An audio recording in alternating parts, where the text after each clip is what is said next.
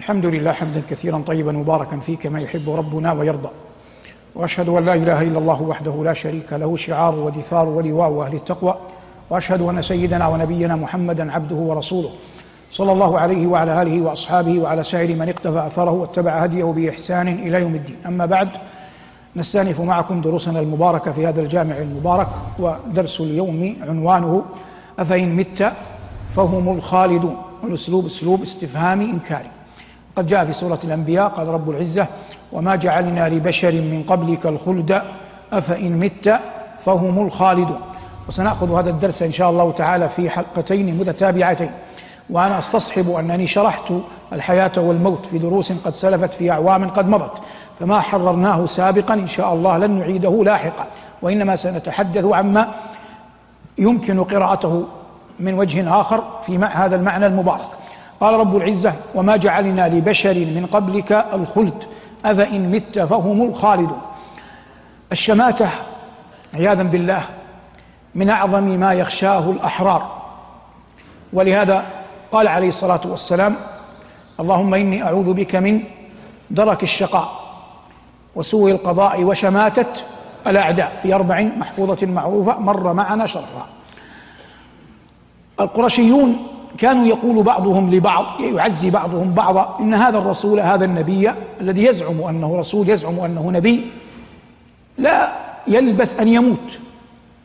فلما كثر هذا القول منهم أنزل الله عز وجل قوله وما جعلنا لبشر من قبلك الخلد ما هذه أيها المبارك؟ ما نوعها؟ ما جعلنا لبشر من قبلك الخلد؟ ما؟ نافية. ما جعلنا لبشر من قبلك الخلد الأنبياء قبلك والبشر كلهم لم يكتب الله عز وجل لهم أن يخلدوا. والخلد فطريا فطريا بشريا يحبه الناس. الشيطان لما أتى يوسوس لأبينا آدم قال هل أدلك على شجرة الخلد وملك لا يبلى؟ لكن الناس جميعا بر فاجر مؤمن كافر كلهم مؤمنون أن الموت يقع. لا يوجد أحد عارض في الموت وهذا أثبتناه كثيرا. الله عز وجل يقول لنبيه وما جعلنا لبشر من قبلك الخلد. فالخلد سنة ماضية بل رضي الله عز وجل بالخلد إلى حين ليشقى خلقه عليه وهو من؟ إبليس. قال ربي أنظرني إلى يوم يبعثون. قال فإنك من المنظرين إلى يوم الوقت المعلوم. جاءت الآية التي بعدها تقول أفإن مت فهم الخالدون. الآن نبين هذه نحويا لغويا. ثم نأتي إن شاء الله لتفسير الآية. أفإن مت يعني أصابك الموت. هذه واضحة. أفإن مت فهم الخالدون. هي تقرأ تكتب فهم الخالدون. لكن من حيث الصناعة النحوية توجد همزة دل المعنى عليها. توجد ماذا؟ همزة دل المعنى عليها. أصل الكلام في غير القرآن. أفإن مت أفهم الخالدون؟ واضح هذا المقصود من الآية. أفإن مت أفهم الخالدون. لكن كيف تكتب كيف تقرأ؟ فهم الخالدون. القرآن نزل بلغة العرب. فحتى نثبت أن هذا أن هذا مراد وأن هذا أن هذا مراد وأن هذا مقصود لا بد أن نثبت وجود هذا في كلام من؟ في كلام العرب. ثمة عربي اسمه أبو خراش الهذلي من قبيلة هذيل وهم من أفصح العرب. وهذيل تربى عندهم كما مر معك الشافعي عشر سنين يأخذ عنهم اللغة. وأبو هذيل هذا اسمه خويلد خويلد الهذلي. كانت له في الجاهلية كانت له ثأر عند قوم يعني هو نفسه مطالب بترة مطالب بثأر عند بني الدين. فكانوا يتربصون به يترصدون له. فاضطر ذات يوم أن يذهب إلى مكة ومعه زوجته. فأخبرها أن القوم لن يتركوه. فأمرها أن تكتم خبره عن الناس.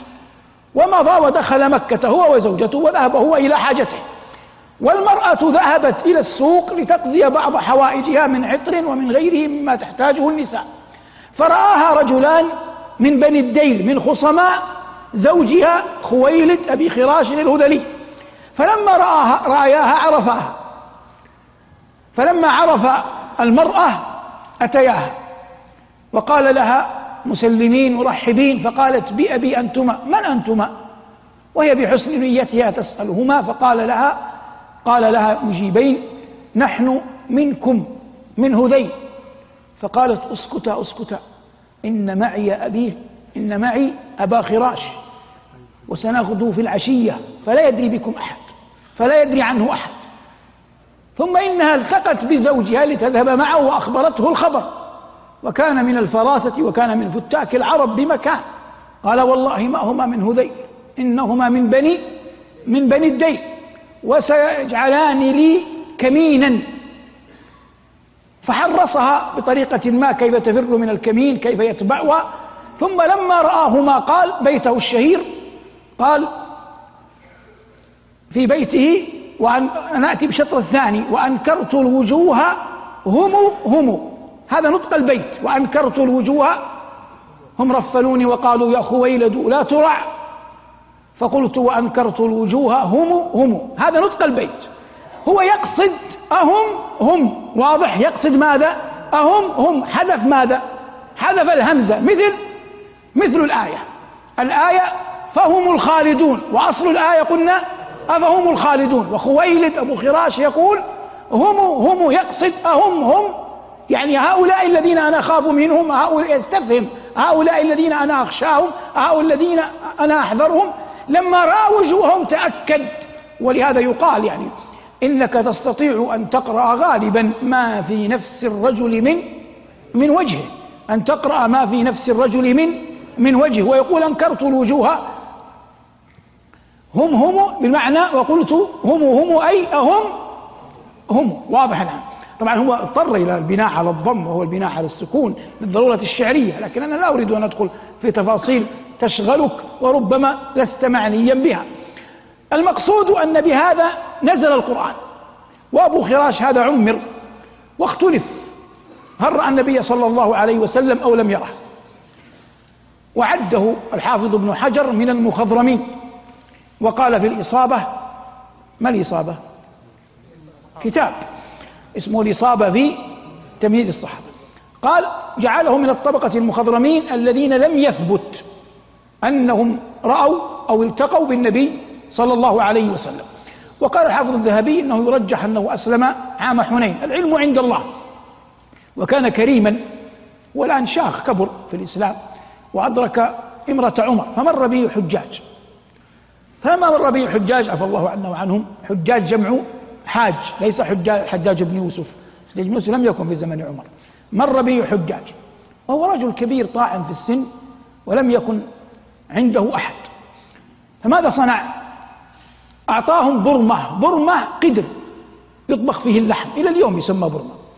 وأعطاهم شاة وأعطاهم قربة. وقال ليس لدي ماء. ليس لدي ماء. والماء غير بعيد في طريقكم فخذوا القربة وخذوا البرمة وخذوا الشاة. فإذا وصلتم إلى الماء اذبحوا الشاة واطبخوها في البرمة واشربوا في القربة ثم اتركوا للقربة والبرمة عند البئر أنا أتي أخذها. لكنهم لغرابتهم قالوا لا نحن أضياف. فاضطر هو أن يذهب إلى البئر. كان الوقت ليلا. فاستقى من البئر وضعه في القربة ثم عاد وهو في الطريق نعشته حية. من كرمه وأين الآن مثل أبو خراش من كرمه رجع وأعطاهم الماء وطبخ وأضافهم دون أن يخبرهم أن الحية ناشت فلما أصبحوا وقد طعموا وجدوه ميتا. فلما بلغ ذلك أمير المؤمنين عمر بن الخطاب رضي الله عنه وأرضاه اغتاظ منهم ويروى أنه غرمهم الدية غرمهم الدية. والفاروق فاروق يعني ما شاء الله لا قوة إلا بالله. واضح المقصود؟ هذا بعض سيرة أبي خراش الهذلي في الاستشهاد به في البيت. نأتي الآن للآية. وما جعلنا لبشر من قبلك الخلد أفإن مت فهم الخالدون قريش كان فيها صناديد. آذوا النبي عليه الصلاة والسلام. وهؤلاء الصناديد يختلفون. فمنهم من هو ذو قدرة في المنازعة في المجادلة. منهم من هو ذو قدرة في الفروسية. منهم من هو ذو قدرة في نسبه. وكلها مواطن إيذاء له صلى الله عليه وسلم. يوجد شيء خفي في الآية. أفإن مت فهم الخالدون. وهو الخفي المعنى في الآية الخفي أنه لن يشمت بموتك أحد. لن يشمت بموتك أحد. ما معنى لن يشمت بموتك أحد؟ هؤلاء الآن والقرآن مكي يعني سورة الأنبياء مكية. لما نزل قول الله عز وجل وما جعلنا لبشر من قبلك الخلد أفإن مت فهم الخالدون. أين كان الرسول؟ في مكة. الخفي في الآية كأن الآية تقول لهذا النبي الكريم عليه السلام هؤلاء الذين تراهم هؤلاء الذين تراهم من صناديد قريش لن يشمت أحد منهم بموتك. والمعنى هم واحد من اثنان واحد من اثنين. إما أن يموت قبلك أو أن يهتدي فلا يشمت بك. واضح الآن؟ وقد مات صلى الله عليه وسلم ولم يبق من خصومه أحد يشمت به إما أن يكون قد مات وإما أن يكون قد أسلم. واضح؟ إما أن يكون قد مات وإما أن يكون قد أسلم. وهذا علم نفيس. وأهل العلم يقولون ونعم ما قالوا قالوا إن إسناد العلم إلى أهله يبارك الله عز وجل فيه. واضح المعنى؟ يعني العلم إذا قلت من قاله إسندته إلى من قاله يبارك, يبارك الله عز وجل لك في العلم الذي تحمله. وهذا القول الذي قلته هذا الاستنباط هذا الإيماء قاله الطاهر بن عاشور رحمه الله تعالى في كتابه القيم التحرير والتنوير. واضح؟ نعود للآية. قلنا صناديد قريش. نأتي الآن نأخذ نماذج من صناديد قريش حتى نطبق هذا المعنى وهو أنه لم يفرح منهم أحد بموت النبي صلى الله عليه وسلم. بعضهم من الله عليه بالهداية مثل أبي سفيان. وبعضهم مات إما قتلا على يد أهل الإسلام أو موتا من غير قتل. فمثلا أبو جهل وأمية بن خلف هؤلاء من صناديد قريش. أين قتل في بدر. النضر بن الحارث قتل. أين؟ في بدر. لكنه قتل في الطريق في وادي الصفر أمر النبي عليه الصلاة والسلام علي بن, بن أبي طالب أن يضرب عنقه. نأتي لفرسان قريش. معركة الأحزاب تسمى كذلك معركة الخندق. لماذا سميت معركة الخندق؟ لحفر خندق. جاء القرشيون وجدوا الخندق. أربعة فوارس منهم استطاعوا أن يتجاوزوا الخندق. عمرو بن ود هذا كم؟ واحد. وضرار ابن الخطاب ابن مرداس ليس أخو عمر ليس أخ عمر. ضرار ابن الخطاب ابن مرداس هذا كم؟ اثنان. وهبيرة ابن أبي هريرة ابن أبي هبيرة هذا من بني فهر مولى لبني فهر. هؤلاء كم؟ ثلاثة. وعكرمة ابن أبي جهل هؤلاء كم؟ أربعة. هؤلاء الأربعة استطاعوا أن يتجاوزوا الخندق كانوا فرسان قريش.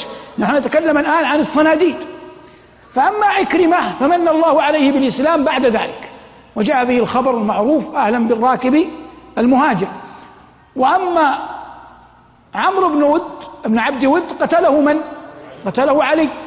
وأما هبيرة وضرار فر ولم يؤمن فيما نحفظ من سيرهما. واضح؟ والمقصود وجود أقوام. لكن بعد فتح مكة قتل من قتل وشرد من شرد والمقصود لم يشمت منهم أحد بالنبي صلى الله عليه وسلم. كل صناديد قريش. والسبعة الذين سخروا منه عليه الصلاة والسلام بعد أن وضعوا سل الجزور على كتفه الشريف وهو ساجد كلهم ألقوا صرعى في قليب في قليب بدر وقد حررنا هذا تفصيلا في دروس سبقت. المقصود الإيماء الخفي في قول الله عز وجل أفإن مت فهم فهم الخالدون. نبقى في شخصه عليه الصلاة والسلام وأنا عندما يعني من طريقتنا في التعليم عندما نتحدث عن الموت لا نتكلم إيمانيا. لما نتكلم علميا معرفيا الموت لا يصلح. أن تعظ به وعظا مباشرا. ليس من التوفيق أن تأتي على منبر على مسجد جمعة كلمة بعد الصلاة وتتحدث عن الموت عن طريق الصريخ والعويل. غالب الظن هذا لن ينفع. إنما الحديث عن الموت يكون علميا أو أن يكون ضمنيا. هذا الذي يتبين لنا من تعليم الناس عبر ولله الحمد عبر عشرات السنين. المقصود نأتي له صلى الله عليه وسلم. مات وسنه ثلاث وستون. ومات أبو بكر وسنه ثلاث وستون. ومات عمر وسنه ثلاث وستون. ومات علي وسنه ثلاث وستون. رضي الله عنهم أجمعين. عن أبي بكر وعن عمر وعن وعن علي. إلا أن أبا بكر مات مثل النبي عليه الصلاة والسلام وعلى فراشه. وعمر وعلي رضي الله عنه وأرضاهما مات شهيدين. قتلا قتلا هذا ما يتعلق بشخصه عليه الصلاة والسلام فيما يتعلق بالموت فيما يتعلق بالموت. إذا ذكر الموت يذكر عيسى بن مريم. وفي زمننا هذا في عصرنا هذا كثر القول في قضية وفاة عيسى بن مريم. عيسى بن مريم جعله الله آية بنص القرآن. قالت أن يكون لي غلام لم يمسسني بشر. قال كذلك قال ربك هو علي هين نجعله آية للناس ورحمة منا وكان أمرا مقضيا. عيسى بن مريم نبئ وبعث ودعا ثم تمر على قتله. الله عز وجل قال في كتابه العظيم وما صلبوه وما قتلوه وما قتلوه وما صلبوه ولكن شبه له وقال جل وعلا إذ قال الله يا عيسى بن مريم إني متوفيك ورافعك إلي ومطهرك من الذين كفروا. من قال بأن عيسى بن مريم عليه السلام توفي استشهد بالآية في قول الله عز وجل في كتابه إني متوفيك. نحن نقول ليس المقصود بقول الله عز وجل هنا إني متوفيك الوفاء التي هي قبض الروح وإنما القبض هنا قبض نبوة قبض قبض نبوة بمعنى الله عز وجل لما ذكر نبينا قال ولكن رسول الله وخاتم النبيين وقال عليه الصلاة والسلام إنه لا نبي بعدي وعيسى بن مريم قد كتب الله أن ينزل قبيل قيام الساعة في آخر الزمان فنزوله حق لا مرية فيه. فحتى ينزل ويصدق قول الله وقول الله صادق وخاتم النبيين في حق محمد بن عبد الله ولا نبي بعده في حق محمد بن عبد الله عليه الصلاة والسلام. لا بد أن ينزل عيسى بن مريم عيسى بن مريم وهو عيسى بن مريم وهو غير وهو غير نبي. وإلا لو نزل وهو متلبس بالنبوة لعارض هذا الآية. فالنبوة استوفيها. انتهت اكتملت قبل أن يرفعه الله. توفى قبل توفي هنا يعني عندما أقول وفيتك أجرك. وفيتك أجرك. ما معنى وفيتك أجرك؟ أعطيتك إياه كاملا. فإني متوفيك أي مستوفي نبوتك. فرفع عيسى وهو غير نبي. انتهت نبوته. فعندما ينزل لباس النبوة رداء النبوة مجاز هذا كناية. لباس النبوة رداء النبوة ليس عليه. فعندما ينزل ينزل وهو غير وهو غير نبي. حتى لا يقع عدم توازن ما بين قول الله ولكن رسول الله وخاتم النبيين والقرآن والسنة الصحيحة كلاهما يصدق بعضها يصدق بعضه بعضا واضح هذا؟ هذا ما يتعلق بعيسى بن مريم. إن شاء الله تعالى في اللقاء القادم سنتحدث كذلك عن أشياء كثيرة حول ما كتبه الله عز وجل عن الموت على بني آدم. هذا والعلم عند الله. صلى الله على محمد وآله والحمد لله رب العالمين. الحمد لله حمدا كثيرا طيبا مباركا فيه. وأشهد أن لا إله إلا الله وحده لا شريك له. وأشهد أن سيدنا ونبينا محمدا عبده ورسوله صلى الله عليه وعلى آله وأصحابه. وعلى سائر من اقتفى أثره واتبع هديه بإحسان إلى يوم الدين. وبعد نستأنف ما كنا قد بيناه في اللقاء الماضي حول قول الله عز وجل أفإن مت فهم الخالدون. وقد حررنا نحويا معنى قول الله أفإن مت فهم الخالدون. واستشهدنا ببيت شعر لأبي خراش الهذري رضي الله عنه. ثم تحدثنا بعد ذلك عما يتعلق بالسيرة من شيء عن حياة نبينا صلى الله عليه وسلم. ووعدنا أننا في هذا اللقاء في هذا الدرس إن شاء الله نتم الحديث عن قضية الموت من حيث الإجماع. ينبغي أن تعلم أن المؤمن أكرمه الله عز وجل بالإيمان.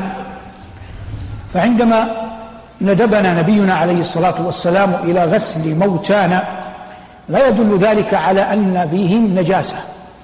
فالمؤمن كما قال نبينا عليه الصلاة والسلام لا لا ينجس. المؤمن لا لا ينجس. فما غسل المسلمين لموتاهم إلا زيادة إكرام لهم. النبي عليه الصلاة والسلام كما في حديث أم عطية في الصحيحين وفي غيرهما لما هم النساء بأن يغسلن ابنته زينب على المشهور يعني يختلف هل هي أم كلثوم أو زينب والراجح أنها زينب.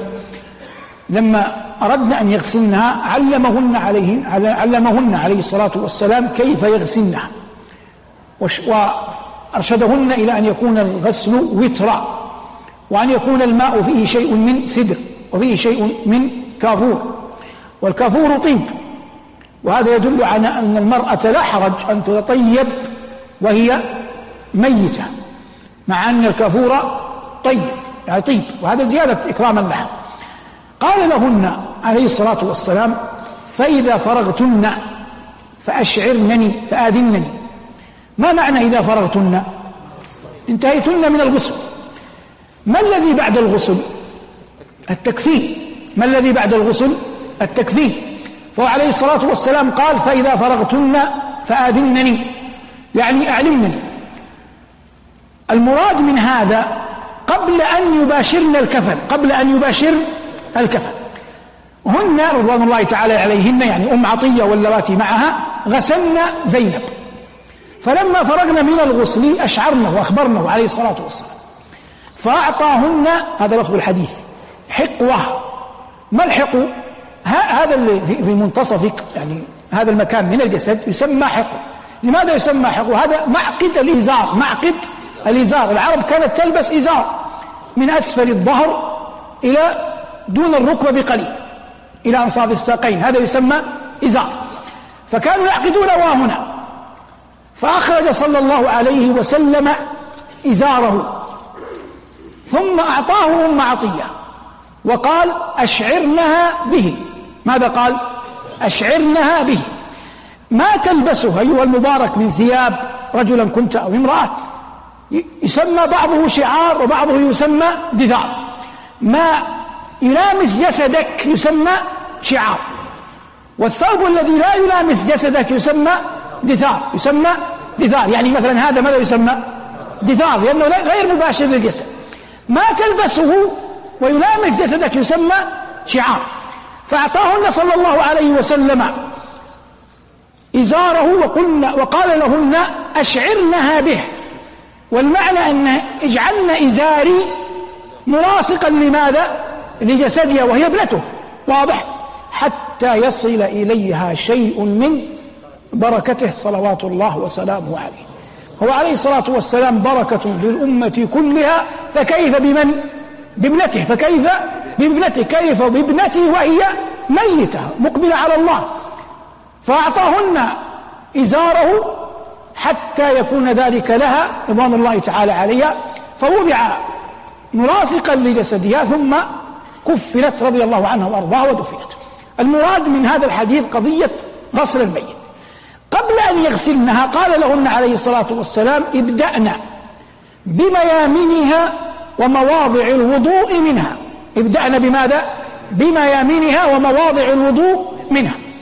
بعض الأشياء تكتسب الشرف إما ذاتا وإما اكتسابا إما ذاتا وإما وإما اكتسابا. فلما قال بميامنها هذا ذات هذا ماذا؟ ذات. يعني أي أحد منا جهة اليمين منه أفضل من من الشمال من الشمال. هذا أنا أنت أي أحد. واضح؟ لكن قوله عليه الصلاة والسلام ومواضع الوضوء منها ليس كل واحد يتوضأ. يعني ليس كل واحد يحافظ على الوضوء هذا الناس يختلفون فيه. لكن لكنه يدل على شرف شرف الوضوء على شرف الوضوء.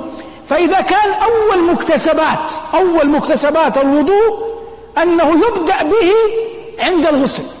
فكيف بما بعده والإنسان في برزخه؟ والإنسان إذا قام الأشهاد وحشر العباد قال عليه الصلاة والسلام وددت لو أني رأيت إخواني. قالوا يا رسول الله ألسنا إخوانك؟ قال بل أنتم أصحابي ولكن إخواني لم يأتوا بعد. قالوا وأنا فرطهم على الحوض. قالوا يا رسول الله كيف تعرف من يأتي بعدك من أمتك؟ قال أرأيتم لو أن لأحدكم خيلا غرا محجلة في خيل دهم بهم كان يعرف خيلا؟ قالوا بلى يا رسول الله. قال فإن إخواني هذا موضع الشاهد يأتون يوم القيامة غرا محجلين من أثر من أثر الوضوء. الإنسان إذا من الله عليه أن يحسن الوضوء يحتسب أن هذا الوضوء أول بركاته أنه يحط الخطايا تنزل. ثم إن الذي سيغسلك ولا بد لك من ذلك سيبدأ بمواضع الوضوء منك. ثم إن أثر الوضوء عليك به يعرفك نبينا صلى الله عليه وسلم من من الشقاء أن يقف الإنسان في أرض المحشر وليس عليه علامة يعرفها بها نبينا صلى الله عليه وسلم. المراد الحديث عن قضية أن المؤمن لا ينجس أبدا وكيفية غسل الميت. في شريعتنا الإسلامية الحمد لله المؤمن وهذا عودة على اليمين يوضع على جنبه الأيمن. مستقبلا القبلة. وهذا لا خلاف فيه بين المسلمين. لكن الآن في زماننا هذا ثمة إخوة مسلمون لنا يعيشون في أوروبا وفي غيرها من البلدان غير المسلمة.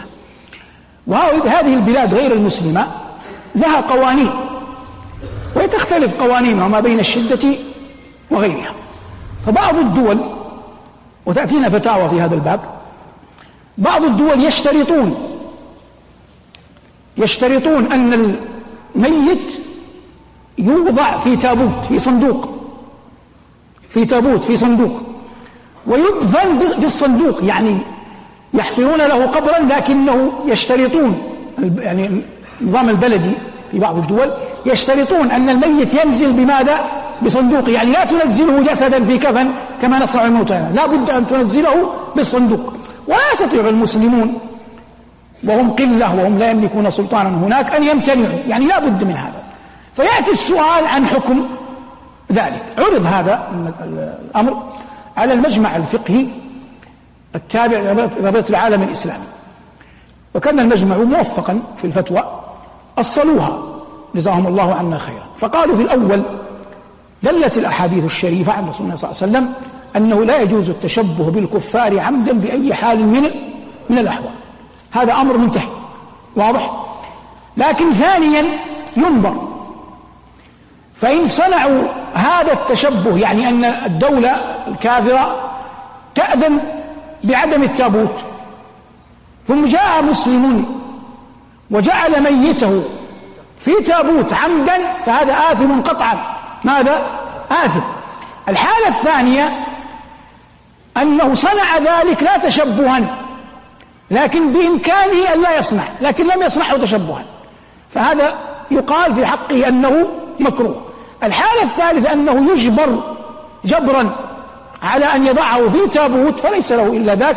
فهذا قال أهل العلم قال المجمع الفقهي لا بأس به. واضح الآن؟ نحن نقول زيادة على هذه الفتوى تعقيب. لا نعقب على الفتوى نقول الفتوى خطأ لكن نقول الفتوى تحتاج إلى شيء من الإيضاح. ما الإيضاح؟ الميت يوضع في التابوت. الأصل أنه يوضع على ظهره يوضع على على ظهره. وبالإمكان وضعه على جنبه الأيمن. فهل يوضع على ظهره أو يوضع على جنبه الأيمن؟ أنت لا تعجل وتقول على جنبه الأيمن. تريث أولا لا بد من النظر في القبر نفسه. النظر في ماذا؟ في القبر نفسه. يعني مثلا نحن الآن في الرياض. أين القبلة؟ غرب. بالنسبة لأوروبا مثلا أين القبلة؟ شرق. فلو فرضنا أن القبلة هنا نحن الآن مثلا في بلد أوروبي والقبلة هنا. ننظر أعطوني قلم. أي قلم مثلا ننظر للقبلة.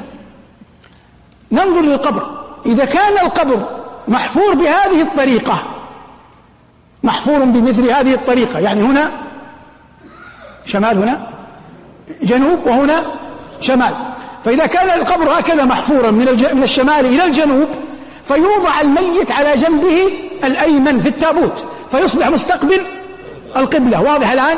لكن لو فرضنا أن القبر محفور بهذه الطريقة القبر محفور بهذه الطريقة فلو وضعناه على جنبه الأيمن أين سيكون وجهته؟ جنوب. واضح؟ لن يكون إلى القبلة.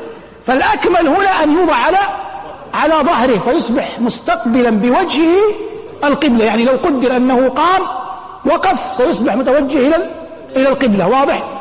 فالذين يريدون أن يدفنوه يستبصروا من موضع المقبرة لأن القبور هناك قد تكون محفورة من قبل. فإذا كان القبر بمثل هذه الطريقة يوضع في التابوت إذا كان إذا كانوا مجبرين على وضعه في تابوت على صندوق. يوضعوه بالطريقة هذا على جنبه الأيمن لكن إذا كان القبر هكذا فإن وضعه على جنب الأيمن لا يجعله متوجها إلى القبلة يجعله متوجها إلى الجنوب فيوضع على ظهره بحيث أنه لو وقف يكون مستقبل القبلة. ظاهر هذا هذا ما يتعلق بالموت. كذلك نأتي الآن لخبر ذكرنا في اللقاء الأول خبر موت عيسى الآن نأتي على خبر موت سليمان عليه السلام. الله عز وجل يقول فلما قضينا عليه الموت ما دلهم على موته إلا دابة الأرض تأكل من سعته كثير من أهل التفسير يقول لما يفسر الآية يقول من سأته يعني عصاه. ومعنى من سأته يقول يفسرون يقولون يعني يقولون وهي العصا بلغة أهل الحبشة العصا بلغة أهل الحبشة. وعندي أن هذا غير صحيح؟ ولا حاجة للقرآن أن يأتي بالعصا بلغة أهل الحبشة حتى يبين لنا أمر نبي الله سليمان. الجواب عن هذا الآن النبي عليه الصلاة والسلام قال من أراد أن ينسأ له في أجله فليصل رحمه. ما معنى ينسأ؟ يؤخر. الله يقول إنما النسيء زيادة في الكفر. ما معنى النسيء؟ التأخير التأجيل. يقال في الأحاديث ربا النسيئة. ما معنى ربا النسيئة؟ يعني التأخير. الظاهر ناخذ القلم مرة ثانية العرب الملوك قديما قلما مهم فهم هذا قلما تخلو يدهم من عصا. لكن العصا التي بأيديهم ليست لرعي الغنم ليست لأنهم ملوك ليست لرعي الغنم. لكن قلما يكون هناك ملك إلا وفي يده عصا أشبه بالخيزران. تسمعون بقصيدة الفرزدق في مدح زين العابدين علي بن الحسين. لما قال هذا الذي تعرف البطحاء وطأته والبيت يعرفه والحل والحرم هذا ابن خير عباد الله كلهم وهذا التقي التقي هذا التقي النقي الطاهر العلم. في القصيدة يقول الفرزدق في كفه خيزران ريحه عبق في كف أروع في عرنينه شمم. في نفس القصيدة. في كفه خيزران ريحه عبق. هذه العادة موجودة إلى الآن في دولة الإمارات في أبو ظبي خاصة. إلى الآن الناس هناك وذوي الجاه منهم بيدهم شيء من الخيزران. في بلادنا ربما كان هذا موجودا لكنك لو نظرت إليها اجتماعيا وهذه بين قوسين وأنا عندما تكلم العامية كأني أتجرع السم لكني مضطر أقولها. مما هو موجود في بلادنا استعاضوا على الخيزران بماذا؟ بالسبحة قلما يخلو أحد من يده فيها سبحة إما يفركها وإما يحركها. هذه السبحة الآن كانت قديما هي ماذا؟ هي العصا. لا يخلو منها يد وجيه أو يد ملك. واضح الآن. الله عز وجل قال في حق موسى وما تلك بيمينك يا يا موسى؟ قال هي عصاي. لماذا القرآن قال في موسى عصاي وقال في حق سليمان من سأته؟ لاختلاف الحالين اختلاف الحالين. لما مات سليمان ماذا كانت صبغته؟ ملك. كان ملكا. وأما موسى عليه السلام وقت أن كلمه الله كان راعي غنم. لم ينبأ بعد. لم ينبأ بعد. فالعصا التي معه ليست مثل عصا الملوك. وإنما عصا يتوكأ عليها يهش بها على غنمه كما قال عليه السلام وما تلك بيمينك يا موسى؟ قال هي عصاي أتوكأ عليها وأهش بها على غنمي ولي فيها مآرب أخرى.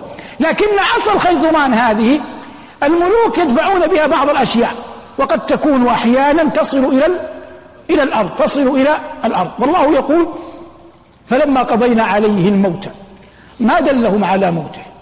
إلا دابة الأرض تأكل من ساعته. يظهر أنها كانت غليظة بعض الشيء. وأهل التفسير العهد عليهم يقولون إن نبي الله سليمان مكث سنة مكث سنة دون أن تعلم الجن أنه ميت.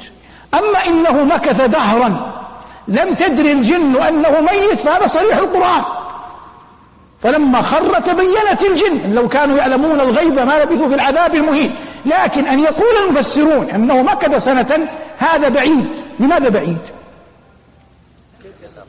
من الصعب أن يفقد الناس ملكهم عاما كاملا. من كان يصرف الناس؟ من كان يدير الدولة؟ محال أن يقال إنه مكث سنة وهم يظنون أنه مي حي وهو وهو ميت. نقول في غالب الأمر ولا نجزم نتأدب مع من قبلنا رحمه الله رحمة الله تعالى عليهم. لكن هذا شيء يعني لابد من فهمه يعني لابد من تحكيم العقل في النقل. ليس تحكيم العقل أن ترد النقل لكن أن تفهم النقل أن تفهم النقل. قال الله فلما قضينا عليه الموت ما دلهم على موته إلا دابة الأرض تأكل من ساته فلما خر تبينت الجن أن لو كانوا يعلمون الغيب ما لبثوا في العذاب المهين. قلنا كذلك في وأظن هذا تكلمت عنه قبل أن الموت خلقه الله عز وجل في صورة كبش. ويؤتى به يوم القيامة ويقال يا أهل الجنة خلود بعد أن يذبح يا أهل الجنة خلود بلا موت ويا أهل النار خلود بلا موت. هذا الموت الذي كتبه الله عز وجل وقال في الآية التي نشرحها وما جعلنا لبشر من قبلك الخلد أفإن مت فهم الخالدون. وقال بعدها كل نفس ذائقة الموت هو عدمه في حق الله من أعظم البراهين على عظمة على عظمة الله. كل من عليها فان ويبقى وجه ربك ذو الجلال والإكرام. كل شيء هالك إلا إلا وجهه. وفي دعائه صلى الله عليه وسلم وأعوذ بعزتك أنت الحي الذي لا يموت والجن والإنس يموتون. فسبحان الحي الذي لا رب غيره ولا إله سواه. هذا ما تيسر إراده وتهيأ إعداده وعان الله على قوله صلى الله على محمد وآله والحمد لله رب العالمين.